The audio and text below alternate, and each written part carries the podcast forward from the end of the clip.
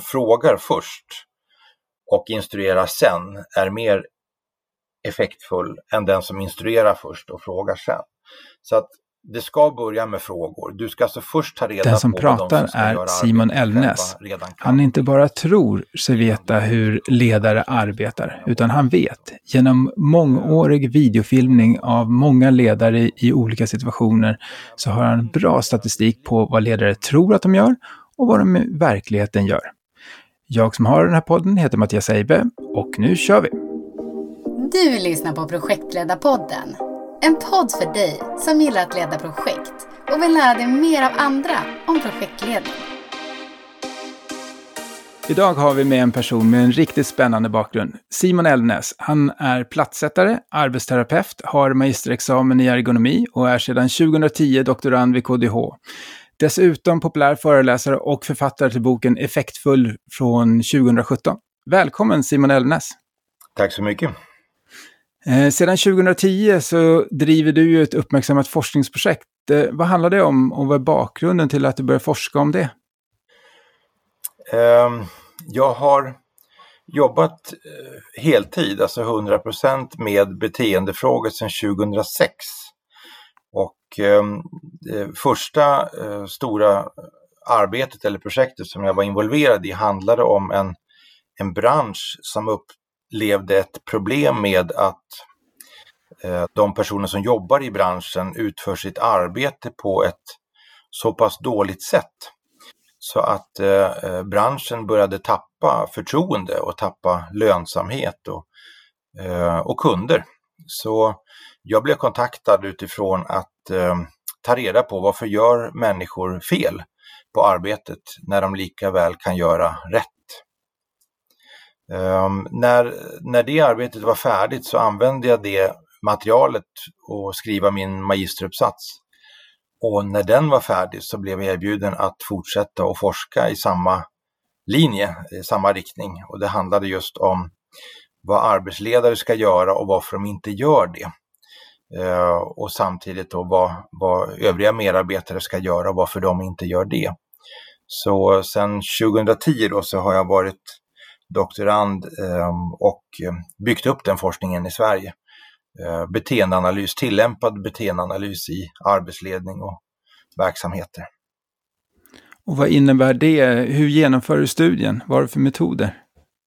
Ehm, det är ju ganska många olika studier vi pratar om. Det, det, det, det alla har gemensamt är att vi har den här observationsmetoden av det faktiska utförandet. Så vi arbetar inte med med kartläggning av upplevelser eller åsikter, utan vi, vi tittar på vad ledare faktiskt gör och vad medarbetare faktiskt gör och hur de påverkar varandra eh, sinsemellan. Och, eh, den, den mesta metodiken handlar om att filma ledare när de leder eh, och koda och analysera deras beteenden. Så eh, vi har studier gjorda som handlar om eh, att självskattning, att du får gissa hur du beter dig och sen så tittar vi hur du faktiskt beter dig och ser hur stort gapet är.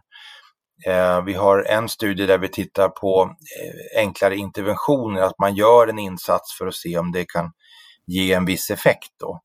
För att um, se um, dels hur ledare agerar och se då vi, effekter av olika typer av beteenden. Men i det här fallet så, så tittade vi på variationen i utförandet. Att, hur olika personer gör samma sak eh, vid olika tillfällen. Sen har vi haft studier där ledare får titta på andra ledare på film och ska eh, berätta vad de tycker och, och, vi testar också hur mycket av det ledare gör som de faktiskt ser. Ehm, och sen har vi eh, studier när vi tittar då hur olika ledare gör i olika branscher. Eh, också kopplat då till ålder, kön och erfarenhet för att eh, se då att människor leder ganska lika just för att de är människor och att det inte är knutet kopplat till en specifik bransch, ålder, kön eller erfarenhet. Du nämner att det är skillnad på vad ledare tror att de gör och vad de i verkligheten gör. Kan du berätta mer? Ja, det eh, människor har en, en medvetenhet och en självinsikt och den, den skapas uppe i, i huvudet i, i vår hjärna. Men Men beteenden sker eh, från andra ställen. Eh, beteenden sker Eh, utifrån eh, reflexer och mer improvisation och mera känslostyrt. Så långt ifrån allt det vi gör som människor är vi medvetna om. Och ledare är i regel bättre innan de utövar sitt ledarskap och efter. Eh, de har alltså bättre tankar om hur de ska göra sitt möte innan mötet och de har bättre tankar om hur de borde gjort sitt möte efter mötet än hur de tänkte under mötet. Så människans medvetenhet är som högst när man inte eh, är i interaktion, när man alltså inte eh, kommunicerar med andra. Och, det betyder då att när ledare är i interaktion, när ledare kommunicerar, pratar och interagerar med andra, då har vi som lägst medvetenhet. Och det, det betyder någonstans då att eh, det finns saker att upptäcka om oss själva som vi inte ännu vet om. Och enkla test på det här det kan ju då vara att har du någon gång pratat med en person som uppfattade det du sa annorlunda än dig? Eh, och i svaret ja, då är det ju någonting som du inte är medveten om. Så. Eh, har du någon gång gett en instruktion som du behöver förtydliga och repetera och ge igen, eh, då är det någonting som inte stämmer där i uppfattningen. Och har du någon gång känt att du har gett återkoppling till någon som sen säger att den aldrig får återkoppling, så är det ju så att alla de här sakerna som sker på våra arbetsplatser är ju kvitton och bevis för hur väl vi gör det vi ska på jobbet. Eh, och ju mer vi får repetera, ju mer som blir missförstånd, ju mer vi får göra om, desto eh, lägre är ju vår medvetenhet och självinsikt. Och i samtalet mellan ledare och medarbetare så finns det de som pratar utifrån vad de vill ha sagt. Och så finns det de som pratar utifrån vem de pratar till. Och de som pratar utifrån eh, vad den andra ska förstå. Och det är väldigt många ledare i Sverige idag som pratar utifrån vad de vill ha sagt, hellre än att de pratar utifrån hur andra ska förstå. Eh, och i det här med chef och ledarskap så finns det tyvärr en, en dragning och en läggning att man är mer förtjust i sig själv än i andra. Man är mer självupptagen än, än förstående för andras behov och andras förståelse. Och det gör att väldigt mycket ledare och chefer gör blir för deras egen skull och alldeles för lite blir för andras skull. Um, så allt det här grundar sig i då det vi kallar för medvetenhet och självinsikt. Att vi måste vara mer självreflekterande i hur det vi gör tas emot och förstås. Och inte bara fokuserade på uh, vad det jag gör och ska göra som ledare och chef. Och ser ni att det går att ändra ett beteende hos en person gällande det här? Eller är man den man är? Ja, du är den du är och du gör det du gör. Och ett stort problem är att människor blandar ihop det här och tror att jag gör det jag gör för att jag är den jag är. Men så är det inte, eh, utan beteenden är skilt från personlighet. Eh, beteenden är mera, som det heter, situationsbetingade. Så oavsett vilken personlighet du har så, så, så gör du det du gör. Um, så det är mera kontexten som, som avgör om du är i en hotande situation eller i en stressad situation eller du är i ett mörkt rum eller du, du, du ramlar ner i ett vattenfall. Det, det är liksom mera situationen som styr hur du agerar än vem du är som person. Och det, det här är orsaken till varför det är svårt att ge återkoppling eh, till personer därför att det känns som att man värderar den de är och inte bara pratar om det de gör. Så. Så någonstans eh, i det här så behöver vi eh, träna på det ledare ska göra. Eh, det går alltså att påverka, utveckla, förbättra, förändra sina beteenden.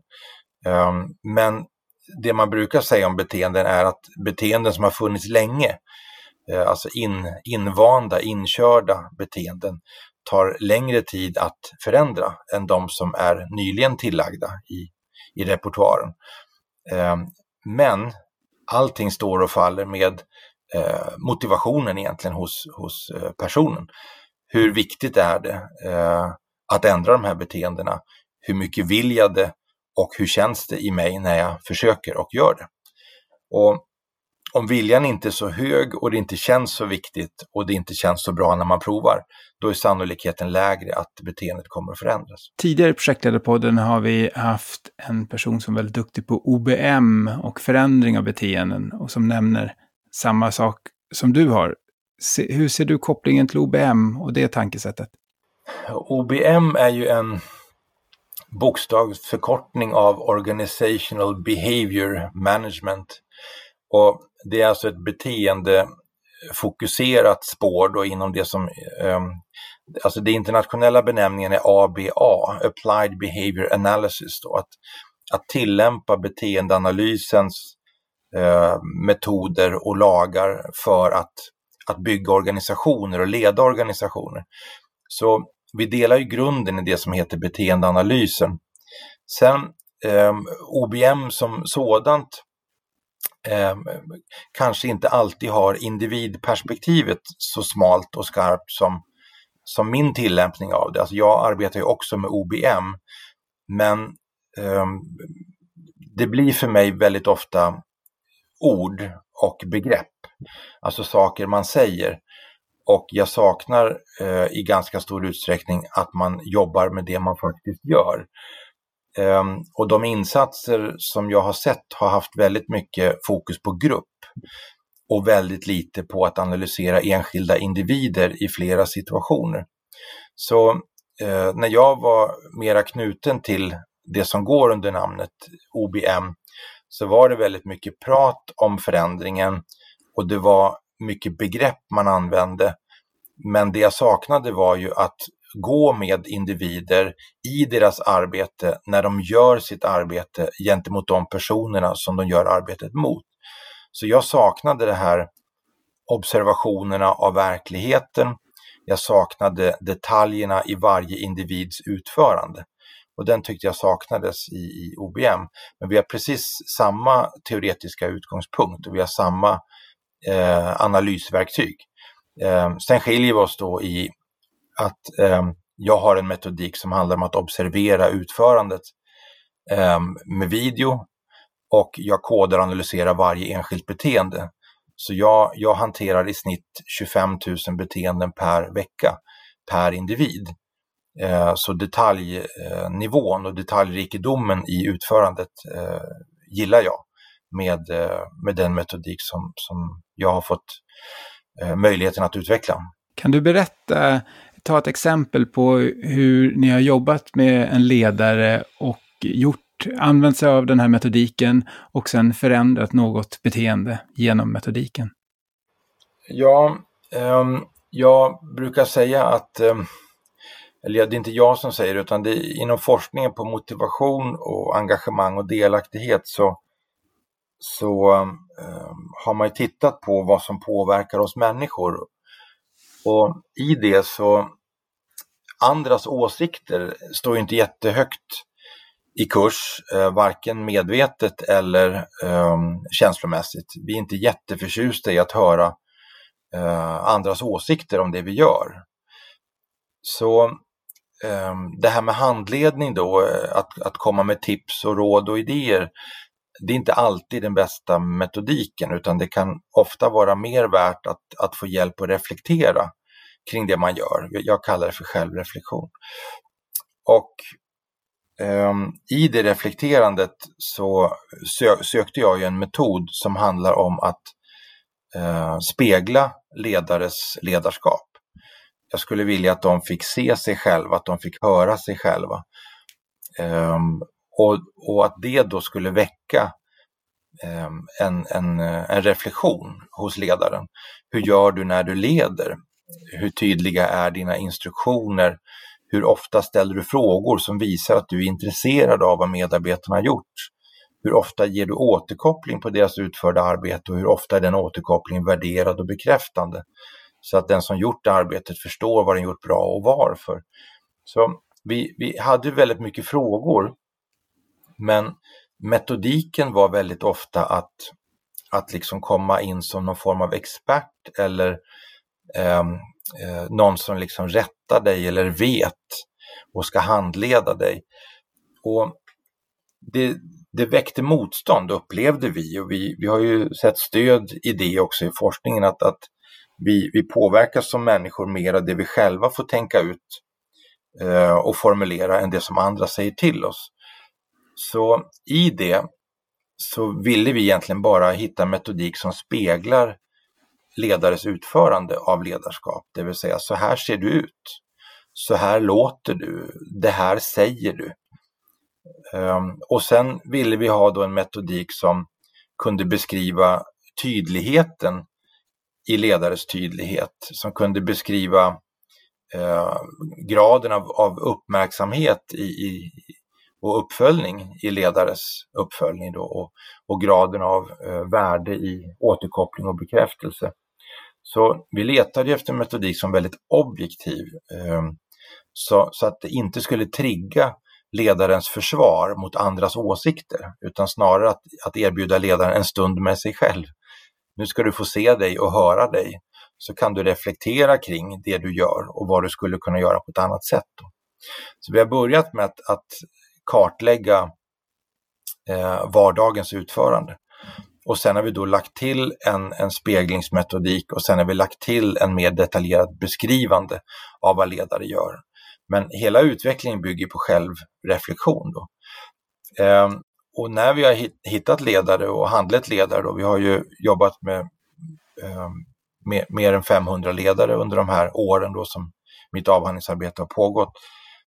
Och um, i det så har ju ledare ändrat allt ifrån sin tidsanvändning, eh, vilka aktiviteter de väljer att göra, hur lång tid de ägnar åt dem, Eh, och de har valt att eh, bygga upp rutiner för eh, morgonen och rutiner för eftermiddag.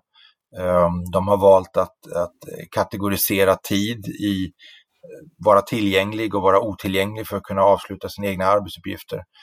De har jobbat med att bli tydligare i sina instruktioner, eh, ställa flera och bättre frågor eh, och ge mera värderad och bekräftande återkoppling. Ehm, så att ledare har ju provat många av de saker som vi har kommit fram till har effekter då, genom att studera andras forskning och utveckla egen. Och då har ju ledare gjort de här förändringarna ehm, i olika grad naturligtvis. Och de som har lyckats bäst har ju frigjort en relativt stor mängd tid, upp till en halvtidstjänst, eh, i saker de faktiskt har eh, arbetat med fel. Eh, den klassiska så kallade igen-tiden när man får repetera en instruktion eller göra om ehm, eh, ett arbete. Eh, den är ju på 50 för första linjens ledare idag och den går ju att, att reducera ganska kraftigt. Så det ena resultatet vi har det är ju olika mått av ehm, frigjord tid. Det andra vi har det är ju ökad positiv upplevelse från eh, medarbetare som säger att de har fått ökat engagemang, ökad delaktighet, ökad motivation. Ehm, och sen har vi då fått utvärdering av ledarna själva som säger att det, det ja, delvis en, en ögonöppnare, att det har varit ehm, eh, värdefullt att se då hur man kan göra samma arbete på ett annat sätt då, som på mindre tid ger större effekt. Och sen eh, eh även då beställarleden som säger då att ledare kan eh, få en ganska stor effekt och, och ett positivt resultat genom att ändra befintliga arbetssätt eh, eh, snarare än det här att, att försöka hitta eh, någonting annat än det man faktiskt redan gör. Så vi, vi tror ju på det att, att gräva där vi står. Eh, ändra det du gör eh, och få nya effekter eh, snarare än att du ska hitta något nytt. Liksom. Och hur går det då till när ni gör det här? Ni videofilmar och sen klassificerar ni och du nämner eh, siffror på 25 000. Hur gör ni? Ja, vi... Från början så, gjorde vi ju, så gick vi ju med ledare eh, heldagar eh, Eh, och tittade vad ledare gjorde och, och resonerade och reflekterade tillsammans med ledare vad de gjorde. Och väldigt snart in i det och väldigt snabbt in i det så, så stod ju då åsikt mot åsikt eftersom vi inte hade någon annan metodik än att, att skugga, att gå med och att, att säga vad vi tyckte. och säga vad vi upplevde. Och då blev det ibland så att ledaren då i sin tur sa vad han eller hon tyckte och vad han eller hon upplevde.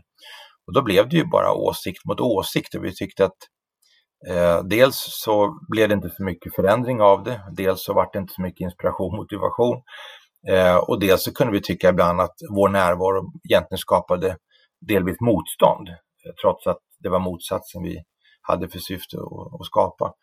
Så det ena var ju då att vi gick med ledare i deras vardag under relativt lång tid, delade vardag med dem. Um, och det ledde då till att vi, vi letade efter en metodik att spegla objektivt och då, då blev det ju film som vi, vi hittade. Um, och det, det, den var kärnfull. Det andra då, det är att ledare behöver ju hjälp och struktur att se rätt saker och reflektera kring rätt saker. För att ibland kan den här självkritiska sidan komma, att man tycker att man har konstig röst eller att man har ryckningar i ansiktet eller inte vet vad man ska göra av händerna och annat som, som eh, vad ska man kalla det för, som, som kan vara lättare eller svårare att påverka och kan ha mer eller mindre inflytande och vikt i ledarskapet. Man, man är lite för självkritisk på kanske fel saker. Så det behövdes en struktur för att se rätt saker, reflektera kring rätt saker och ge sig i akt att, att ändra rätt saker. Och då har vi letat runt efter detaljerade eh, metoder. Eh, vi hittade en från 50-talet som, som var en sån här eh, interaktionsanalys. Vi hittade lite saker från, från 90-talet som också var en sån här eh, kommunikation och interaktionsanalys. Eh, och det har gjorts ett antal försök. Ehm, men vi hittade också tidsstudier ehm, som var intressant från 50-talet och framåt. Sune Karlsson och Mintzberg och Ehm, senast i Sverige här med Arman och Wikström och Teng, eh, jag skulle säga Arman Wikström Delve, också Tengblads eh, studier. Ehm, och i de här studierna så kände ju kände vi att vi gillade när det blev detaljerat. Och inte för att detaljerna i sig, utan just för att ju mer detaljerat, ju mer tydligt blev värdet för ledaren i, i det som kallas för instruktionsvärde, det vill säga tydligheten i hur, hur du gör och hur du ska ändra för att det ska leda dit du vill. Så vi letar efter detaljerade metoder och ju mer detaljerat desto bättre tyckte både vi och ledarna att det blev. Alltså värdet ökade i, i, i, i detaljerna. Så eh, när vi hittade en väldigt detaljerad metodik så upptäckte vi då att ledares beteende skulle registreras väldigt ofta. Och en av mina handledare, hon, hon har utvecklat en metodik som handlar om att observera leda, vad ledaren gör en gång i minuten. Kategorisera ledarens beteende per minut. Men i den där minuten så låg ju ganska många beteenden gömda då, i, i snitt cirka 10, mellan 6 och 14. Och då blev vi nyfikna på, på dem också. Så jag har ju utvecklat en metodik som är mer detaljerad än, än en registrering per minut. Ehm, där finns de här siffrorna då, ehm, mellan 14 400 och 33 600 beteenden per vecka, så i snitt 25 000 beteenden ungefär. Ehm, sen då kategoriseringen av det här eh, kan man ju naturligtvis ha åsikter om och orda om. Men jag nöjde mig med en kategorisering där ledarna upplevde att de fick den tydlighet som de behövde för att utveckla sig. Och Det ena var ju då att få så få kategorier som möjligt så att man kan lära sig dem. Och det andra det har ju varit att välja kategorier som, som har störst värde för ledarna. Alltså de som ska göra Eh, arbetet och ändra sitt arbete. Och då hittade vi en metodik då som, som är den som jag beskriver som handlar om att göra cirka 10 registreringar per minut. Och nackdelen med det är väl att det är en väldigt resurskrävande metodik. Men eh, det vägs ju upp av fördelen i eh, den detaljerade kunskapen vi får och tydligheten i, i det instruktionsvärde som ledarna saknar. Det vill säga hur ska jag förändra? Vad ska jag förändra och hur ska jag förändra det? Så eh, det är det vi gör. Vi, vi gör tidsstudier för att kartlägga alla, samtliga aktiviteter som utövas under en vecka. Ehm, och sen i de forum där ledaren leder så väljer vi då eh, film och kodningsmetodik som handlar om att på sekundnivå ta reda på vad ledare gör. sen gör vi då en grov generaliserad beskrivning av ehm, ledarens fördelning av eh, aktiviteter och beteenden jämfört med tid. Och sen återkopplar vi det här till ledaren som då får se sitt ledarskap svart på vitt. Så här gör du. Ehm, och sen ställer vi den då mot olika typer av vetenskap. Dels vetenskap, eh, forskning då på eh, motivation eh, och på engagemang och delaktighet. Ehm, och så ser man då att ledare gör väldigt mycket av de beteenden som inte har så stor påverkan på motivation och prestation och ledare gör eh, därför väldigt lite av de beteenden som har större påverkan. Och så försöker vi då eh, genom eh, handledning Eh, få ledaren att prova strategier med ett antal verktyg. Prova strategier som, som vänder om det här så att man gör mer av det som har störst effekt och gör mindre av det som har låg eller liten effekt. Eh, och då åstadkommer ledaren sina egna resultat. Det, nackdelen med metoden är ju att det är ju baserat på att ledaren själv observerar, själv reflekterar och själv eh, skapar sina egna instruktioner. Eh, så nackdelen är ju då att vi som gör arbetet och ligger bakom utvecklingen av metodiken får ju inte ta åt oss äran för arbetet eftersom ledaren när den är klar tycker att den har gjort allting själv. Men det, det är ändå en god, en god sak så det känns ändå bra. Och du gör skillnad på vad som är effektivt och vad som ger effekt? Ja, och effektiv och effektfull då som, som, eh, som min bok kom att heta. Orsaken är ju att det i engelskan finns två begrepp. Det finns effective och det finns efficient. Där efficient på engelska står för det svenska effektiv medan det engelska effective har ingen motsvarande ord på svenska.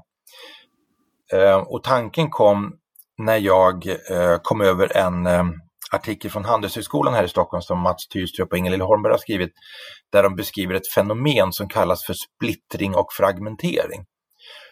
Och bakom det så ligger alltså att ledare som gör några få aktiviteter kan göra dem väldigt bra. Ledare som gör fler aktiviteter eh, tvingas efterhand göra dem något sämre. Och ledare som gör för många aktiviteter tvingas göra dem markant sämre. Så ju fler saker du ska hinna med, desto sämre tvingas du göra det för att hinna med eftersom tiden är någonting som är relativt fast att förhålla sig till. Vi har 24 timmar per dygn, vi har sju dagar i veckan, vi har fem arbetsdagar, vi har 60 minuter per timme. Så tiden är väldigt fast i sin form. Så ju fler aktiviteter vi för in i vår tid, desto, desto sämre kommer vi tvingas att göra dem. Och just den här punkten när, när ledares eh, aktiviteter blir så många att man, börjar göra, man tvingas börja göra aktiviteterna på, på, på ett sämre sätt med sämre kvalitet. Eh, just vid den punkten där så inträder då den eh, effektiva ledaren eh, till att bli, eh, att tappa effekt. Så att du är fortsatt effektiv, det vill säga du hinner många saker på kort tid. Du är fortsatt effektiv. Och effektiviteten kan vi öka, det vill säga att göra ännu fler saker på samma tid eller ännu fler saker på ännu kortare tid. Så att mängden aktiviteter delat med tid, det blir sådana här effektivitetsmått. Hur mycket hann du med idag? Hur många samtal? Hur många patienter har du träffat? Hur många lass har du kört? Man undrar liksom antal delat med tid. Och när man då gör för många saker så att man börjar göra dem sämre, då säger jag att man tappar i effekt. Och någonstans så behöver man då väga antalet aktiviteter mot kvaliteten i utförandet och hitta ett gyllene medelsnitt då för hur många aktiviteter bör man hinna med med bibehållen kvalitet. När man då tappar i kvaliteten och ändå fortsätter att öka antalet aktiviteter, då, då uppstår då den här effektbristen som jag vill eh, göra, eh, göra en grej av. Eh, vi har alltså ledare i Sverige idag som gör väldigt mycket utan att det ger motsvarande. Och lösningen som de ser har varit att försöka göra ännu mer. Och då blir det ju bara ännu sämre. Eh, och då finns det ledare då som går hem från våra svenska arbetsplatser med en känsla av att jag har gjort så mycket idag, men det känns inte som att det har gett så mycket. Och att gå hem från arbetet och vara fysiskt och mentalt trött och ändå bära en osäkerhetskänsla kring vad man har åstadkommit. Det tycker jag är oschysst. Och det är inte i linje med det som kallas för ett hållbart arbetsliv. Och det är inte i linje med det som är grunden då för hälsa, arbetsglädje och för den delen produktivitet. Så någonstans så, så har vi fått för oss att vi ska göra mycket. Eh, och ju mer vi gör desto bättre är vi. Men vi har ju många indikationer och många kvitton på i vårt arbetsliv idag att vi gör mer än vad vi gör bra. Och ju mer vi gör, vill jag också då betona, desto sämre finns det en risk att det blir. Och då måste vi ha både begreppen effektiv, det vill säga hur mycket eh, hinner jag göra delat med tid, och effektfull, vad ger det jag gör? Så, vad ger det jag gör? Det är effekten. Och du nämnde, nämnde här tidigare omtid eller gentid och 50 procent. Kan du berätta lite mer om det gällande effektivt och effektfull? I, I våra tidsstudier så kategoriserar vi ju alla ledarens aktiviteter och det är lite drygt 900 registreringar under en vecka. Ehm, vi har ju kokat ner det här eh, och tittat då på snittsiffror för 38 stycken ledare som vi har följt under hela veckor. För det är ett relativt stort material. I det ehm, så eh, kategoriserar vi bland annat då planerat och oplanerat och vi kategoriserar proaktiv, reaktiv. Vi kategoriserar också frågor och störningar så att vi ser växlingar, vi ser ställtid. Ehm, och allt det här gör vi då för att ledaren ska få en, en, ehm, en faktabaserad och verklighetsbaserad uppfattning om eh, hur veckans tid, eh, tid används. Och i det så ser vi då också vilken aktivitet som hanteras eh, återkommande. Ehm, och när vi sätter ihop de aktiviteterna och tittar på hur mycket tid som går åt till att hantera samma aktivitet en gång till. Allt ifrån att man pratar om samma sak i ännu ett möte eller att man pratar om, eh, alltså man, man, ger samma instruktion en gång till till samma person eller att man förtydligar en instruktion som man har gett som var för otydlig sist. Eh, så att allting man gör igen, alltså när en aktivitet kommer tillbaka, eh, Ehm, den tiden sammantaget blir eh, hälften av arbetstiden för första linjens ledare. Och det kallar vi för igentid. Uh, ehm, och det är där vi har potentialen, det vill säga att, att göra rätt från början jämfört med att slarva från början och få göra om igen. Ehm, och kopplat då till effektiv och effektfull så innebär effektiv att jag har en uppsättning aktiviteter som ska göras och jag gör dem. Det är väldigt effektivt. Men om jag inte gjort dem tillräckligt väl, det vill säga om kvaliteten inte var på plats då, antingen utifrån att jag pratar utifrån vad jag vill säga och inte utifrån den person jag pratar till och framförallt inte utifrån vad den personen ska förstå. Så finns det en risk att jag har sagt saker men personen som ska göra har inte förstått eh, vad jag ville att den skulle förstå. Och då finns det då en risk att jag gör en uppsättning aktiviteter men som inte har den effekt som jag har för avsikt att de skulle ha. Eh, och då kommer aktiviteten tillbaka. Och då måste jag bli mer effektiv för då har jag fler aktiviteter jag måste hantera. Jag måste hantera aktiviteten för första gången, den kommer tillbaka, jag måste hantera den för andra gången och kan ge flera sidoaktiviteter som jag också måste hantera. Och då fylls ju min tid av aktiviteter. Men det vi behöver få in här det är att säkerställa att de aktiviteter vi gör har den effekt de ska. Och inte förrän de aktiviteter vi gör har den effekt de ska, så kommer vi se också att rätt mängd tid går åt. Um, och risken är ju då att vi har väldigt effektiva ledare, det vill säga som gör många saker. Men um, att de då har låg eller ingen effekt. Så hellre då att vi har ledare som gör färre saker med hög effekt än att vi har ledare som gör många saker med låg effekt. Och där, där har vi väldigt starka kopplingar då till, till forskningen på hälsa och stress. Eh, frustration, otillfredsställelse, men också konflikter och, och dåligt arbetsklimat. Och det, det tråkiga här, det är ju att kostnader som verksamheter har eh, ligger ju huvudsakligen i personalkostnader, lokalkostnader, materialkostnader. Så kostnaden, den är redan på plats i verksamheten. Och det vi är måna om, det är ju att se om man får ut effekten av den kostnaden. Ehm, och det är det då som vi bidrar med här, att vi kan då analysera och räkna på effekten av den befintliga kostnaden i personal, eh, lokal och, och material eh, för att se, vi gör så mycket, men vad ger det? Eh, vad ger det jag gör? Där ligger effekten. Har du fler exempel på vad en projektledare eller en ledare själv skulle kunna ändra beteende för att faktiskt bli mer effektfull? Um, det är ju av stor vikt, har vi sett, det här med att börja titta på vad man gör med sin tid. Så ett tips, det är ju att kategorisera, alltså skriva ner sina aktiviteter och, och tidsätta dem och se om de är viktade på rätt sätt. Så lägger jag rätt mängd tid på de viktigaste aktiviteterna eller lägger jag för lite tid på de viktigaste för att jag lägger för mycket på de mindre viktiga. Så att det här med att vikta, vikta tid eh, och skapa strukturer som säkerställer att de viktigaste aktiviteterna får rätt mängd tid, den, den är ju den är bra och den, den har vi stora positiva effekter av och den uppskattas väldigt mycket av ledarna att göra. Det, det andra, det är ju någonstans att jobba med medvetenhet och självinsikt. Och jag tycker att den strukturen är är bra.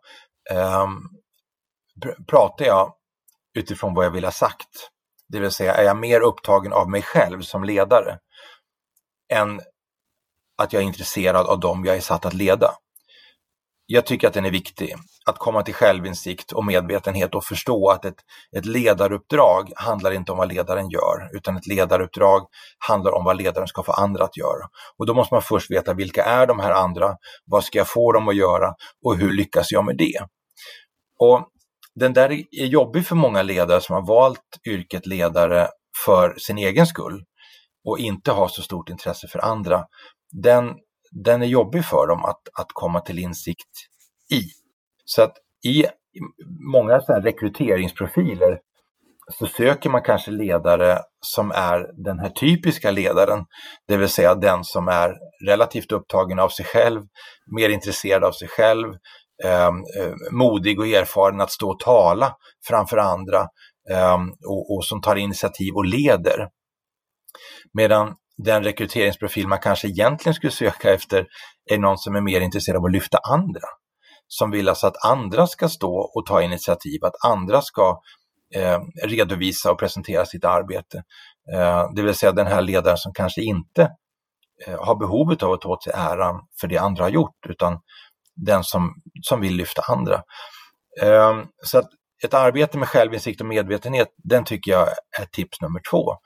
Och sen tips nummer tre, det är ju att förenkla ledarskapet. Eh, det handlar egentligen om tre stycken beteenden. Du ska eh, systematiskt frekvent eh, följa upp och uppmärksamma det jobb som andra gör. Ehm, du ska återkoppla och bekräfta så att de personer som har gjort jobbet förstår om det de gjort var bra eller dåligt och varför. Och du ska sen också förtydliga det arbete de står inför att göra. Så ehm, de tre tipsen tycker jag är rimligt. Att, att arbeta med med eh, ansvar för eh, tid och aktiviteter. Att titta på eh, självinsikt, varför är jag ledare och hur vill jag påverka andra? Och det tredje, när jag leder, vad är det jag gör då? Så. Och du har berättat tidigare om en ledare som var kallad Vispen. Kan du berätta mer om det? Ja, jag hittade ju en ledare som var väldigt, väldigt effektiv. Som hann väldigt mycket saker på väldigt kort tid. Och den uttalade strategin var att jag försöker prata med alla om allt överallt hela tiden. Och för ledaren själv så gav ju det här en känsla av att han fick väldigt mycket gjort, för han hann många saker på kort tid. Men för mottagarna så hade man ju då valt det här smeknamnet Vispen för att man mest tyckte att han far in, han far omkring och så far han ut igen. Så att man upplevde då att han mest far och vispar runt. Så känslan av att vara effektiv för en ledare kan för medarbetarna uppfattas som ja, rörigt och osammanhängande. Och alla kanske har kommit till ett möte där ledaren är sen och säger redan vid starten att Hörni, vi drar igenom det här lite snabbt för jag har lite ont om tid idag.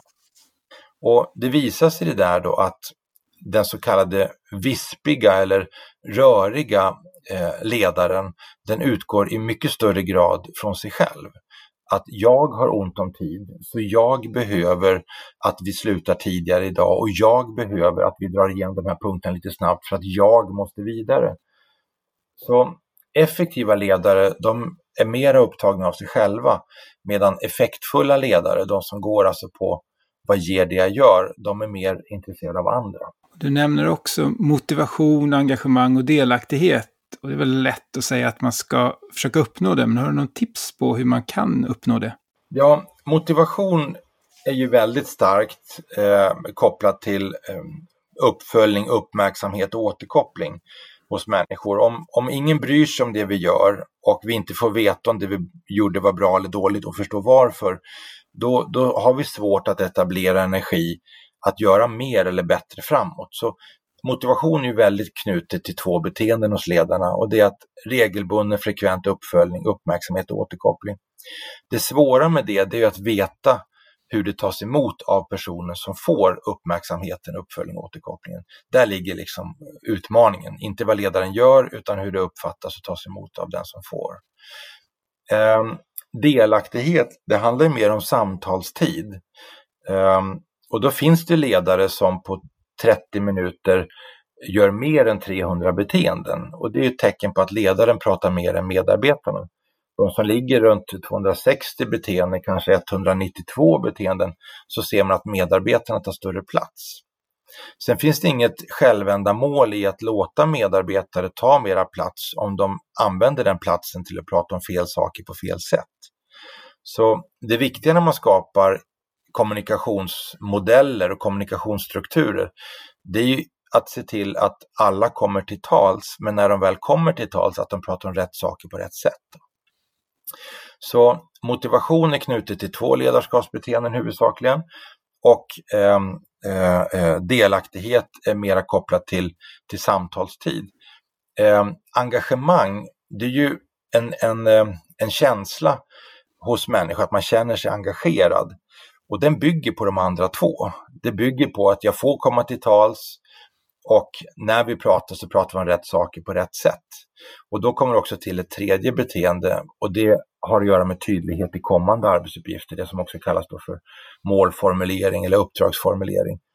Och känner jag att jag får uppmärksamhet för det jag gör, jag får återkoppling och bekräftelse så att jag kan utvecklas och förstå vad jag har gjort bra eller dåligt och, och varför, och dessutom är mina kommande arbetsuppgifter väldigt tydliga, så skapas engagemanget. Jag skulle säga att många ledare idag inte vet vad deras personal gör, utan att de är fokuserade framåt. Hur tänker du om det? Ja, det är sant och det är rätt. Um, det finns en studie uh, från en som heter Ulander, som jag för mig kom från Göteborg. Um, där man har tittat på just i vilken tidsuppfattning ledare och medarbetare befinner sig. Och eh, i den avhandlingen så kom man fram till att ledare pratar i större utsträckning om saker som ska göras och medarbetare är mer intresserade av att prata om saker som har gjorts. Och på grund av det så eh, ger inte ledare tillräckligt mycket tid åt att följa upp, uppmärksamma, återkoppla och bekräfta utfört arbete, utan vill hellre prata om det som ska göras. Och medarbetare är inte så intresserade av att prata om allt som ska göras eftersom de inte fick någonting för det de gjorde nyss. Så att eh, det är sant och det är rätt. Ledare har stort fokus framåt, medarbetare har större fokus bakåt och de behöver få en struktur och en, en, eh, ett stöd i hur de ska mötas. Så. Det har varit väldigt populärt att eh, prata om coaching och jag vet att du har sagt ställ frågor först, instruera och sen återkoppla, att det är effektivast. Vill du berätta mer om det? Det, det man har kommit fram till i de här studierna är ju att den ledare som frågar först och instruerar sen är mer effektfull än den som instruerar först och frågar sen. Så att det ska börja med frågor. Du ska alltså först ta reda på vad de som ska göra arbetet själva redan kan och vet innan du ger dem instruktioner. Annars är ju instruktionerna bortkastat. Då. Ehm, så fråga först och skapa instruktioner sen. Sen det här med att instruera, det är ju lite grann en kvarleva från, från eh, tidigt 1900-tal och fram till 70-talet ungefär, där ledare skulle instruera. Sen har det ju kommit efter det att man ska leda genom frågor. Men väldigt få personer behärskar metodiken, eh, alltså eh, hantverket i att ställa frågor på ett sätt så att det känns bra för mottagaren. Så det är tyvärr vanligare idag att man har gått kursen där man lär sig att man ska ställa frågor, men man har inte gått kursen i hur man ska ställa frågorna så att det känns genuint och äkta för den som får frågan. Eh, och därför så har det utvecklats en liten allergi i vissa organisationer mot just det coachande ledarskapet. Där man känner att du ställer frågor för att du vet att du ska ställa frågor. Men egentligen så är du inte så intresserad av det för att du vet redan svaren. Så många ledare behöver ju handledning i, i huret snarare än vad de ska göra. Du har forskat på det här i tio år. Hur skulle du vilja sammanfatta det du har kommit fram till och vilka tips skulle du vilja ge? Jag vet du har ju föreläsningar om det här, men nu får du några minuter på dig att sammanfatta och ge tips till Projektledarpoddens lyssnare.